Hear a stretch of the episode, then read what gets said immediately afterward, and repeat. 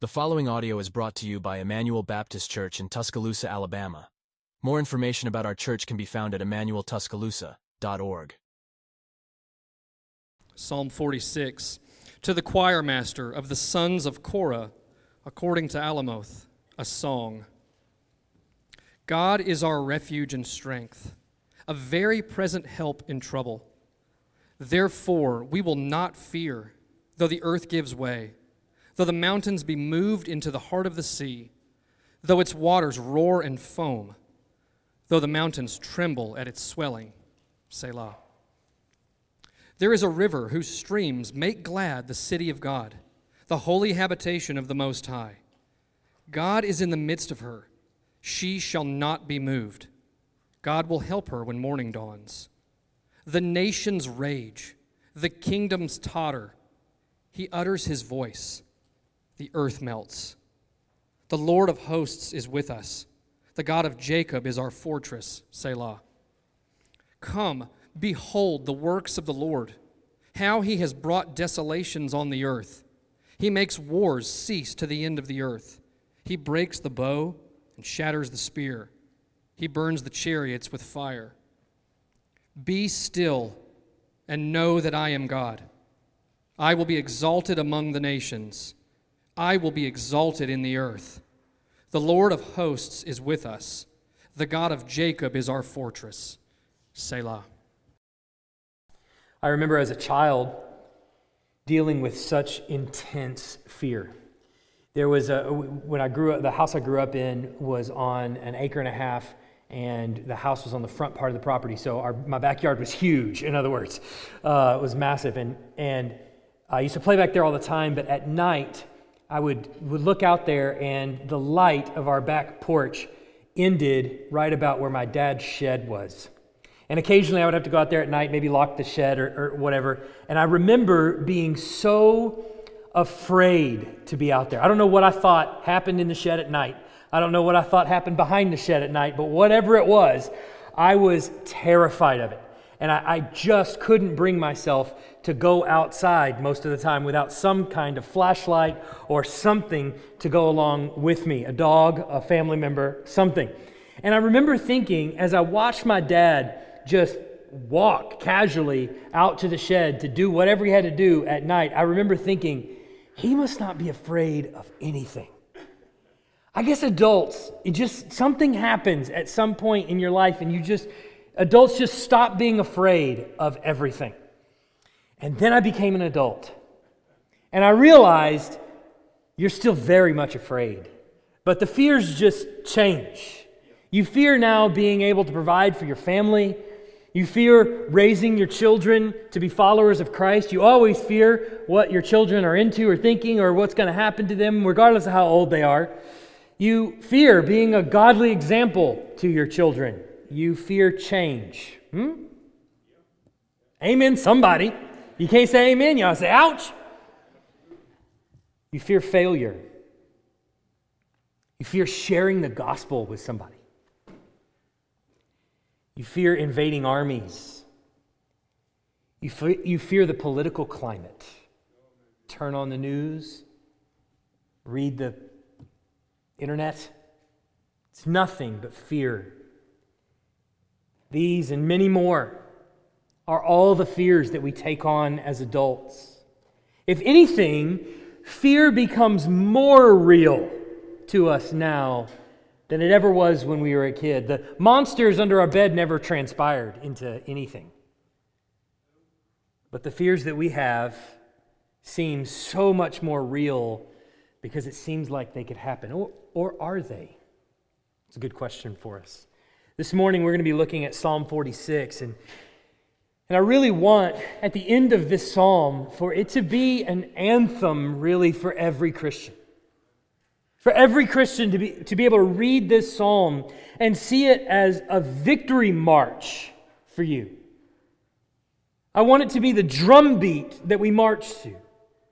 See, the heart of Psalm 46 is really to give believers such a confidence in what the Lord is doing and what He will do that we actually become fearless people.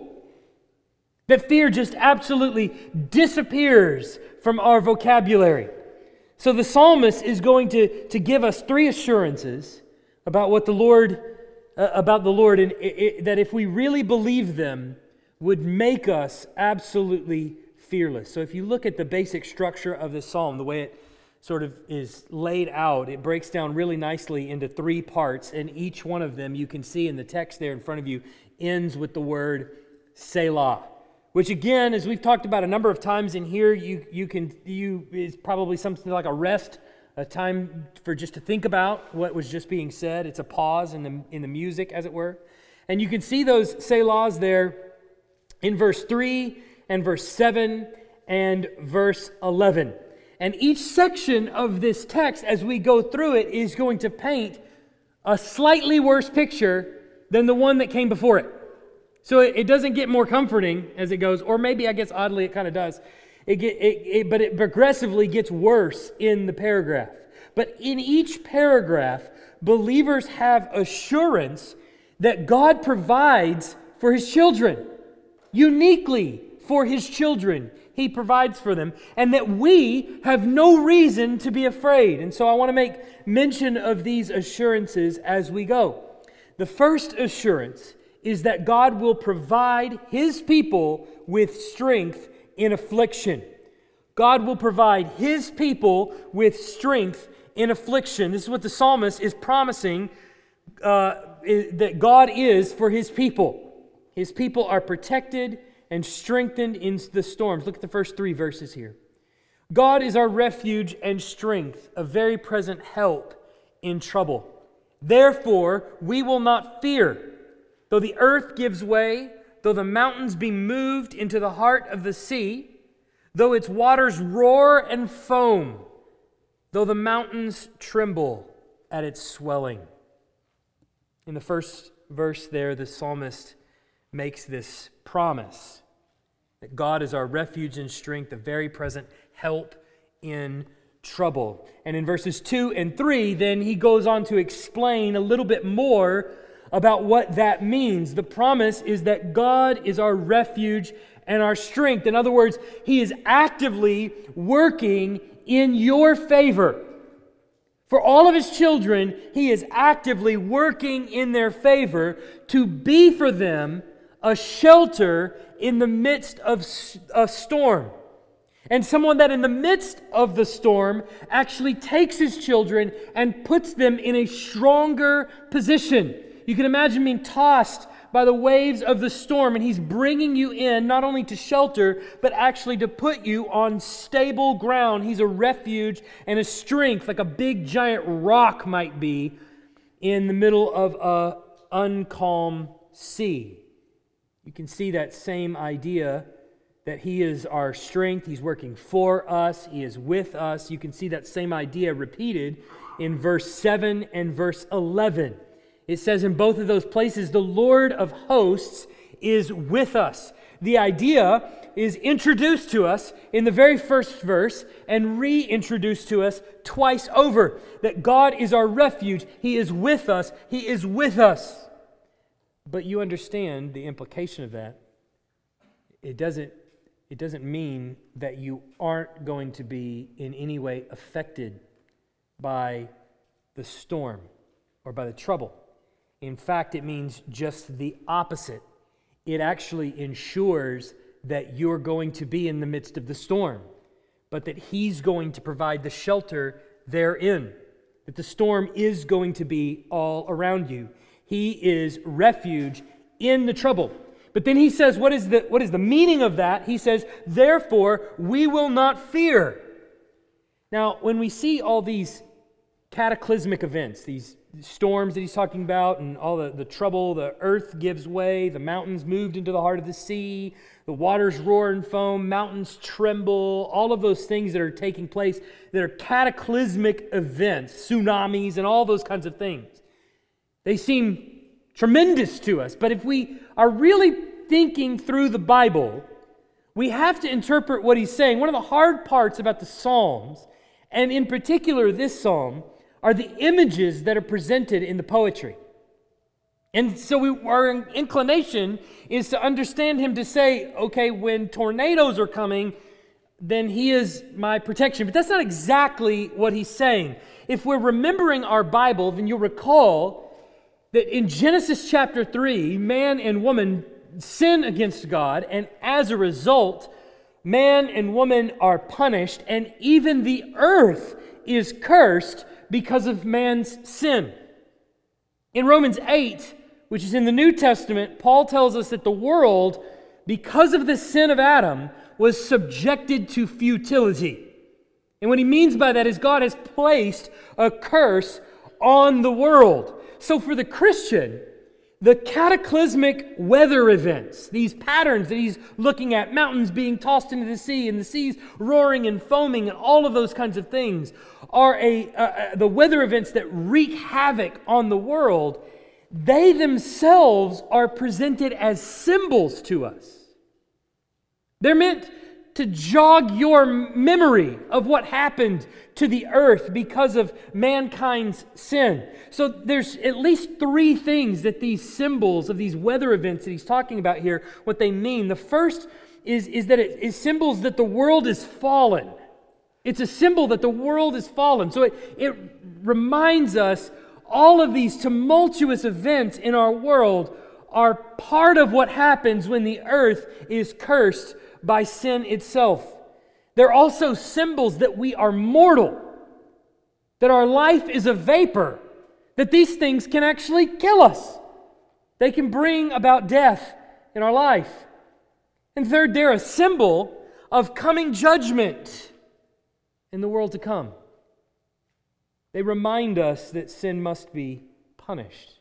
Now, that's not to say, like some of the prosperity hucksters on TV, that this weather event was the product of that person's sin. That's not what I'm saying. I'm saying that these weather events, the curse of the earth, brought about events like this that would bring such destruction and death. So when the psalmist gives this depiction of the worst of all possible events, cataclysmic judgments. He doesn't just mean that God is our refuge when the tornadoes come. He's saying that He's our refuge when everything in your life is shaken to the core and you are reminded that you live in a fallen world and it is brutal. That's when He's your refuge and strength. God is your refuge and strength when you find out your child isn't going to make it. He's your refuge and strength when the cancer comes back again. He's your refuge and strength when your job was the one that was cut. God is your refuge and strength when your sinful addictions have crippled your marriage. God is your refuge and strength. He provides his people with strength when the effects of the sinful world threaten to overwhelm them. Meaning, when calamity increases, and it's going to increase, the child of God not only has a resource of peace, but is also made strong in the midst of that calamity. This is not true of a person who is not a child of God. When life gets hard for the unbelieving, they might have a certain peace, they might be confident in the outcome, but what they don't do is come to depend on God more today than they did yesterday. That is not true for the unbelieving. He doesn't become a refuge for them. But in the reality, for the child of God, He is drawing you more and more to depend on Him in the midst of that calamity, and that is the refuge and strength. My wife uh, went to get a sonogram with our third child, Natalie, uh, just a few weeks before she was born. And the sonogram was the day before I led an overseas mission trip to Belgrade, Serbia wouldn't you know? That's how these things work out. So I didn't get a call or anything at home or at work or anything. And so I assumed everything went well, but when I got home, I could tell that she had been crying. And she told me that there were some irregularities on the sonogram and that she was being referred to a specialist next week, the week that I was going to be overseas. So we were told there were really four possibilities. It could be nothing. We didn't hear that one. It could be cystic fibrosis. It could be Downs. Or it could just be an intestinal abnormality which would require surgery immediately after Natalie was born. So I went to Serbia as planned. And I knew that when I was there, there could be a scenario where our baby was born while I was overseas. And so we, we, when I went overseas, she, we waited, and I was waiting to hear what the specialist might say. And as we waited during that week after her appointment, while I was in Serbia, the dishwasher exploded and did thousands of dollars worth of damage to our kitchen. That's how these things go, isn't it? Why, why does it always happen like that? You know? Speaking of which, this sermon is actually brought to you by Farmers Insurance. I don't. I'm legally obligated still to say that, so uh, if you're in need of coverage. Um, so, as I'm talking with my wife over FaceTime, I am watching the Lord be to her a refuge and strength in the midst of all of this that was going on my hair is on fire. That's what happened, actually, is that's why I'm bald today. But I'm worried and panicky. I'm leading these people in a foreign mission trip, and I'm barely even thinking about what we're doing over there. And I'm watching her deal with all of this, which had a tremendous amount of uncertainty to it for some reason, they can't get the report back to you immediately, even though they see it on the screen, right? They make you wait like 10 weeks before you hear. Um, and, and all of this damage that's going on, and I'm, I'm thinking all of the worst things, and yet she remained calm, nine months pregnant, dealing with tremendous uncertainty, brought about tears. Now, if you're a believer, we could probably go around the room and, and I think everyone would probably have stories that are very similar to things like this that you also have experienced. But please understand that the difference between you and a non believer, it's not just that you have peace in the midst of tumultuous situations or that there's not tears, because there are.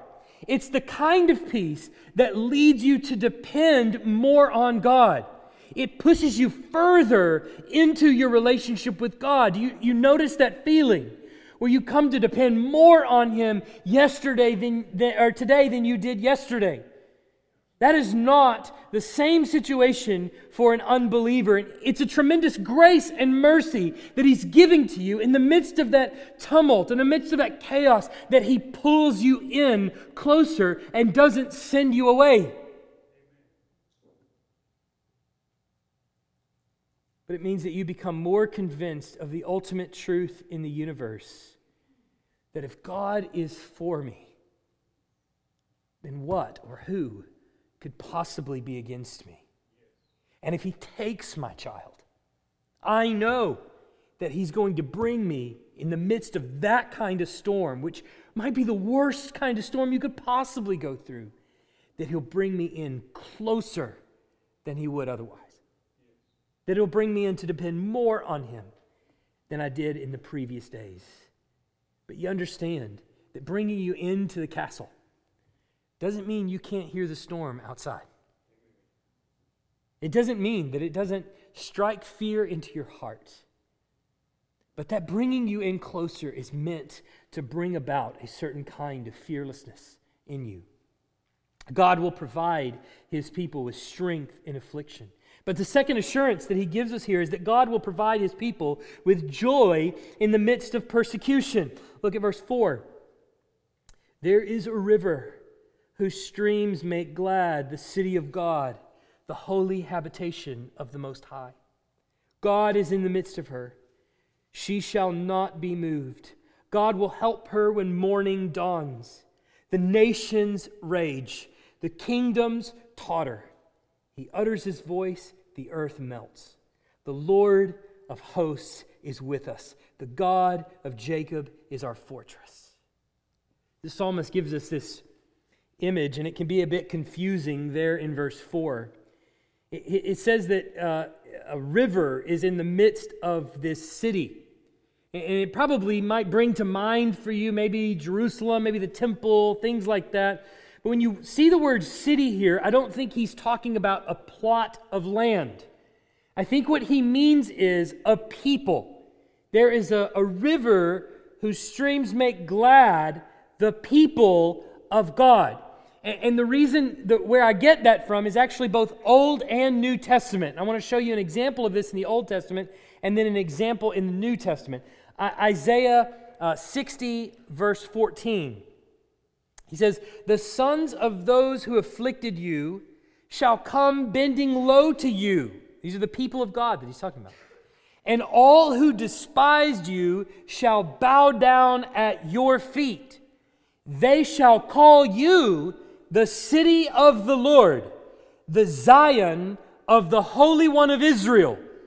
So he's talking about, you see here in this passage, the, the people of God. They're, they're to be, in Isaiah's prophecy of the future, they are to be called the city of the Lord. And they're called that by the people that have formerly afflicted them, persecuted them, or whatever.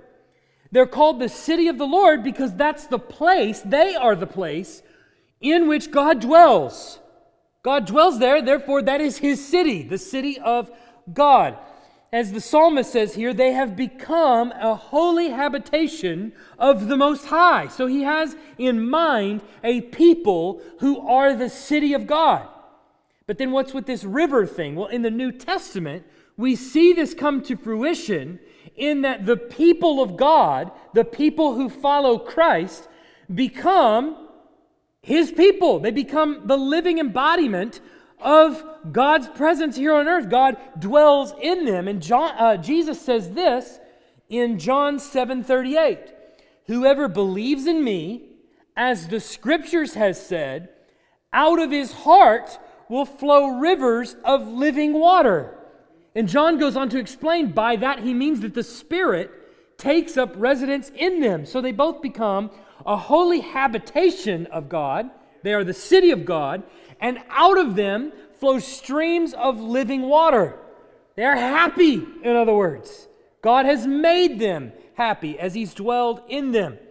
So, depending on when this particular psalm was written, the earthly habitation of God was there in the temple in Jerusalem. But I, I think there's good reason to believe that many of these psalms, in fact, the psalm we're reading today, I think was written probably after the Temple of Solomon was destroyed and the people were exiled into Babylon. But regardless, I think what the author is anticipating and what we now know is that you and I are a temple of the living God. We are God's holy habitation. He dwells in the hearts of his people. And as a result, he makes them glad, happy, in other words. But let's look at the main problem that's going on in this section, why we need to be happy, why this is a solution to our problems. If you look there in verse 6, it says that the nations are raging. You see that word raging? Nations rage. If you look back in verse 3, you see there the word roar. The waters are roaring, seas roar. It's the same word raging, roaring. It's the same word there. And so, in the first paragraph, it's the sinful, chaotic world that is raging or roaring against God's people. And in the second paragraph, it's the sinful nations that are raging and roaring against God's people. Well, then you see the word, uh, what, ha- what happens next, the word where it says the kingdoms totter the word for totter there is the same word in the previous verse that said, God is in the midst of her. She shall not be moved. She shall not be moved and totter. It's the same word. So, in other words, what he's saying is the people of God are situated on God's steady rock, his city. And, and his city does not move. Why does his city not move? Because he lives there. Nothing can rock him.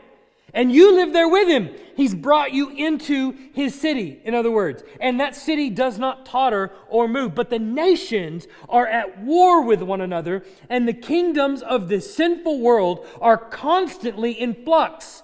One is rising, another one is being torn down. That one rises, and another one is being torn down in the process. And on and on it goes. It's constantly in flux. And so, what happens at the end of this stanza? He utters his voice, the earth melts. So, when the tottering of the nations has gone on long enough, God snaps his fingers, and the earth goes to judgment. Whether it is the raging storms and the sinfulness of the world around us, or the kingdoms that represent that sinfulness, whatever it is, it melts and is purged with fire. So the point moves from a bleak situation of God's people in a fallen and sinful world being protected and even made strong, being drawn in to, to become more dependent on Him for strength. And now it's not merely the affairs of life that are bringing them down, but they're caught up in the sinful warmongering of the pagan nations that are vying for power over and against the God of the universe and God's people are caught up in it. But they're happy. Now, if I were you, and I was this week as I was reading this, I'm with you until the point where you tell me I'm happy in the midst of that. We're coming upon a holiday that we will celebrate on Tuesday, a day when our nation celebrates its independence from Britain. And we'll go to parades. We'll probably eat way more barbecue than we should. We will watch fireworks. We'll have people over, maybe. Be quite the celebration. And we will do all these wonderful things for our nation's independence. But the day before that, tomorrow, and the day after that, Wednesday, we'll turn on the TV or we will read the news and we will see agenda after sinful agenda crammed down our throats over and over and over again.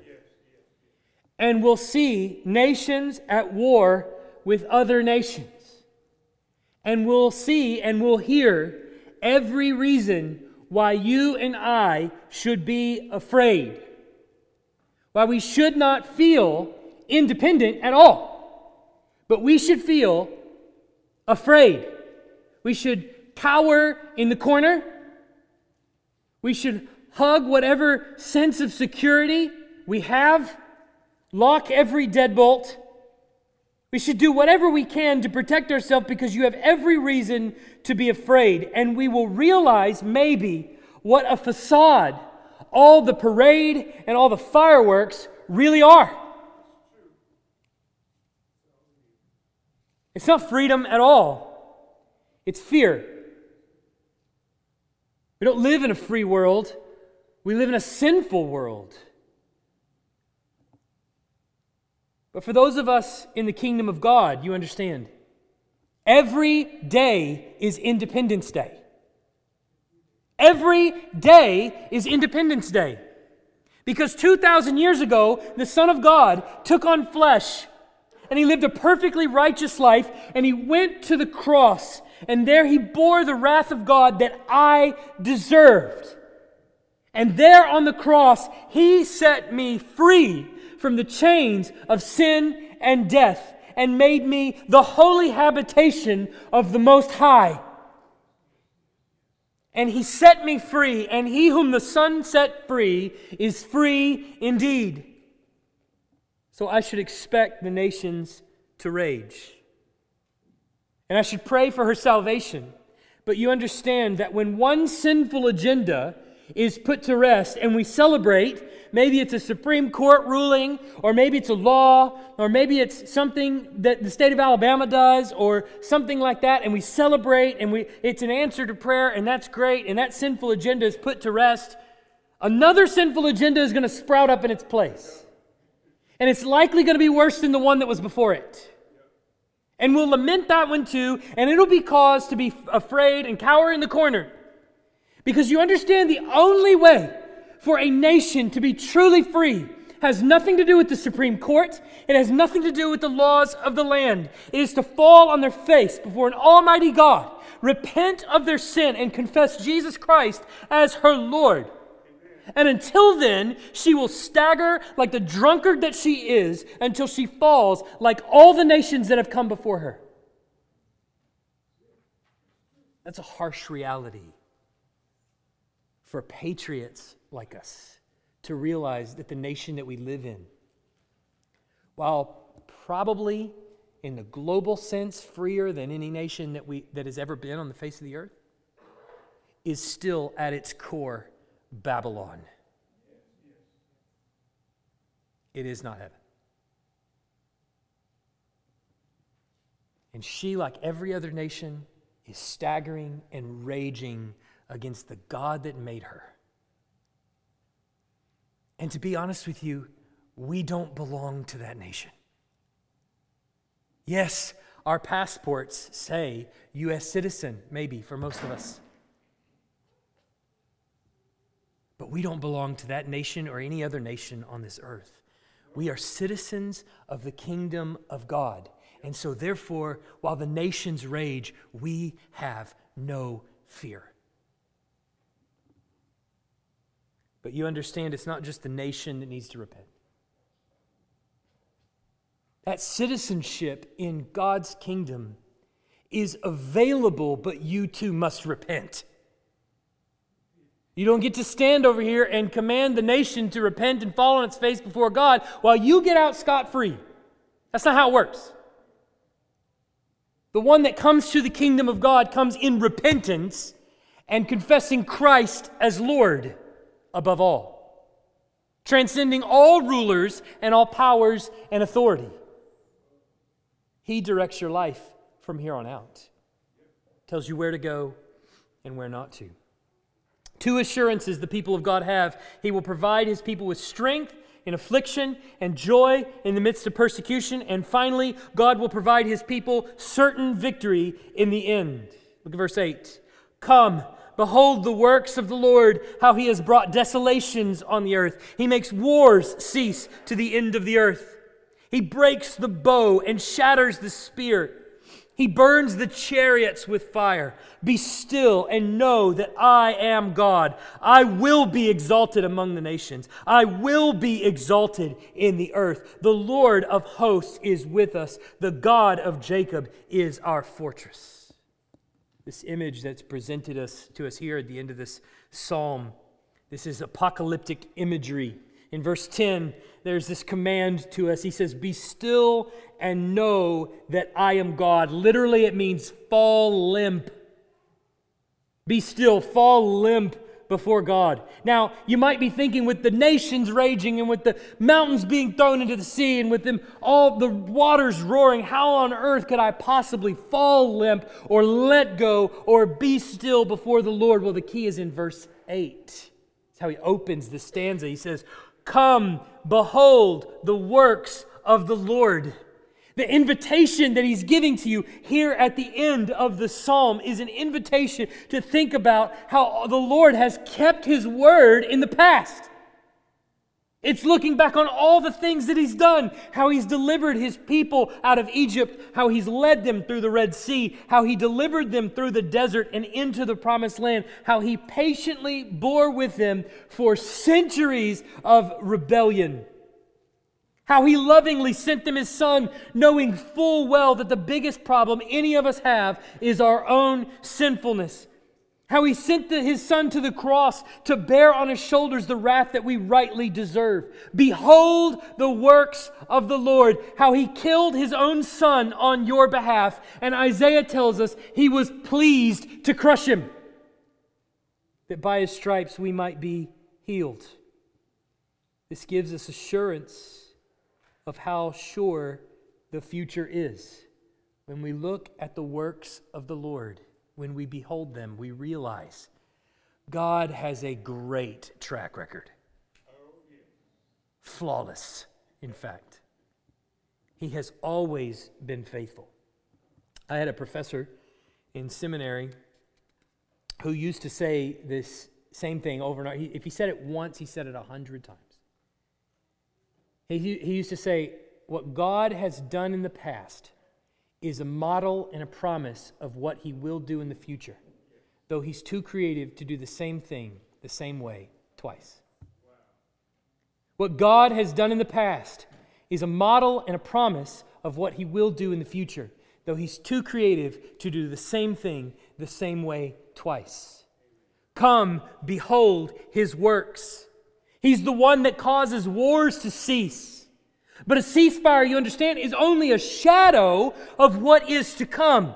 He will be exalted among all the nations. And at the name of Jesus, every knee will bow in heaven and on earth and under the earth, and every tongue confess that He is Lord to the glory of the Father. What God has done in the past is a model and a promise of what He will do in the future. Though He's too creative to do the same thing the same way twice. And this gives us assurance that God will provide for His people certain victory. There is going to be a day, friend, when we're sitting here, maybe together, maybe, maybe it'll be on a Sunday morning. Maybe it'll be right now. And the rooftop is just blown off. And everyone sees coming to earth on a white horse the resurrected Christ. And there may be some, even in here, who are betting that that day will never come. And you think that what I just said is preposterous. How could that ever be? But you understand, friend, that when that day does come, then it will be too late.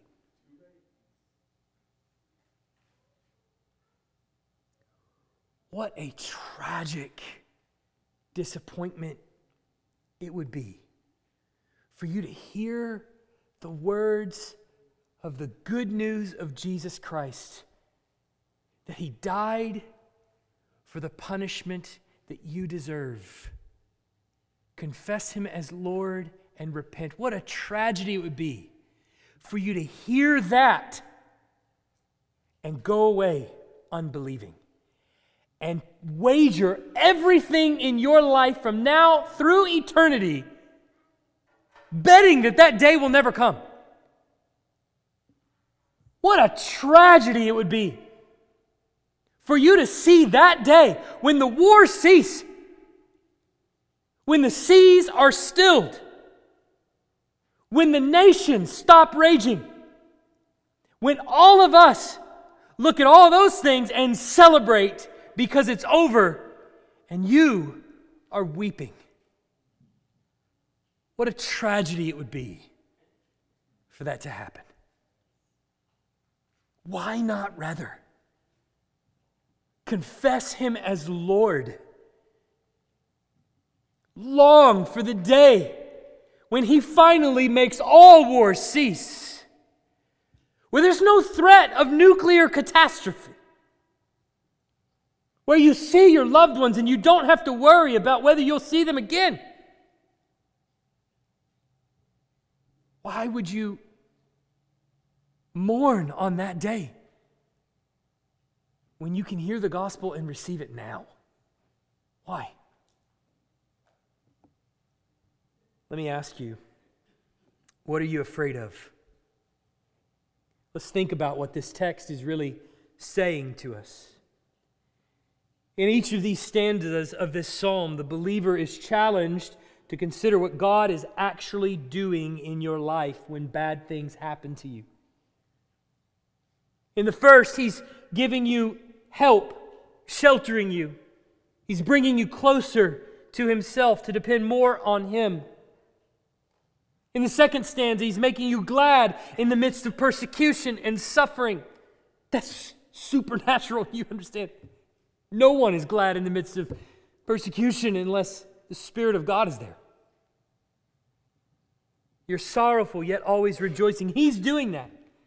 And in the third, he's encouraging us to focus on what God has done for us in the past and use it as assurance of what he will do for us in the future, that he will come back again. So, all of this suffering that we go through in this life results in what? Well, for the Christian, it becomes God's way of drawing us closer to Him. So then I ask you, what do you have to fear? If I have these assurances, what do I have to fear? You understand, fearing the circumstances around you will change the choices that you make. If you really do fear the circumstances around you, it will alter who you are and the way that you behave. A person that fears being able to provide for his family will flee toward workaholism. He doubts at the end of the day that God will actually be the one to provide and to make him glad for his provision. A man who fears being truly known by others will be forever ensnared by the same sins.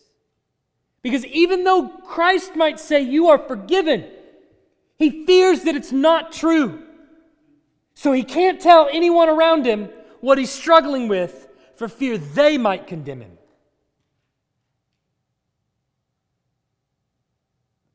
A parent who fears what the world might do who fears that the Lord will not actually save his or her children, will hover over them like a Black Hawk helicopter.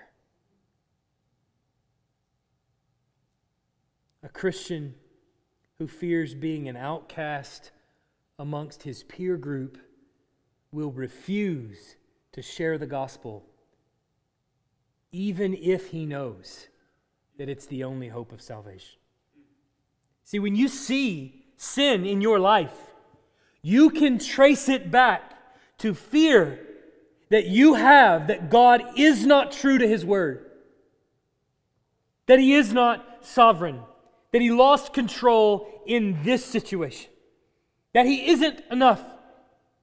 What is he asking of you? See, the reason that you're not obeying is because of your faithlessness and your fear. But in this psalm, do you see any contingencies here? Does he say, like in verse 2, therefore we will not fear unless our nation turns against Christianity, and then we have every reason to fear? There may be other things going on in each of your lives that are giving you reason to fear medical reports, rebellious children, job cuts, retirement, pregnancies, infertility, the loss of a child. But here's what this psalm tells us God uses suffering to bring his children closer to him. And in the end, his children will realize they need not be afraid because if God is for us, if He is with us, then who or what could possibly be against us? What do we have to fear? Let's pray.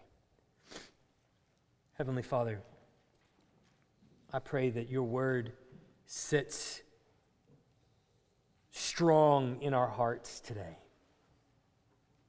That as we consider the works of your hand, all your mighty deeds in the past, that we might see that we have a great salvation in Christ, that we have a treasure, that we have someone that works not only for us, but in us, through us, to us, works in the world in ways that we don't even understand or comprehend works sometimes in spite of us, who is not dependent on us for anything, but has chosen to save us, that he might love us and bring us into his family, that we have that. Would you cause that to sit on our heart with such a weight that it would bring about repentance, that it would bring about faith? I pray for each and every person in here who, whose heart might be hardened to the gospel coming in. That anything that might have been read or sung or said by me or prayed might open their eyes to a whole new reality of the world.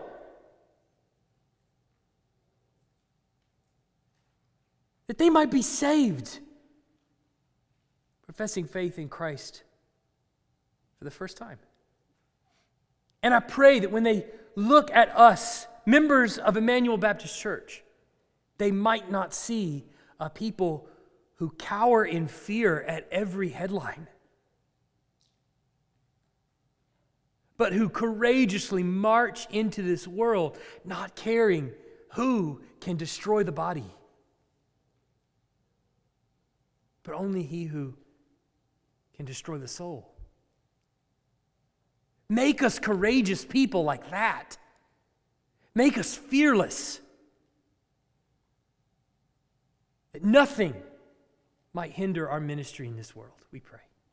In Jesus' name, amen. Thanks for listening. If you live in the Tuscaloosa area and are looking for a church, we'd love for you to visit. Our service times are Sunday mornings at 10:30 and Wednesday nights at 6:15.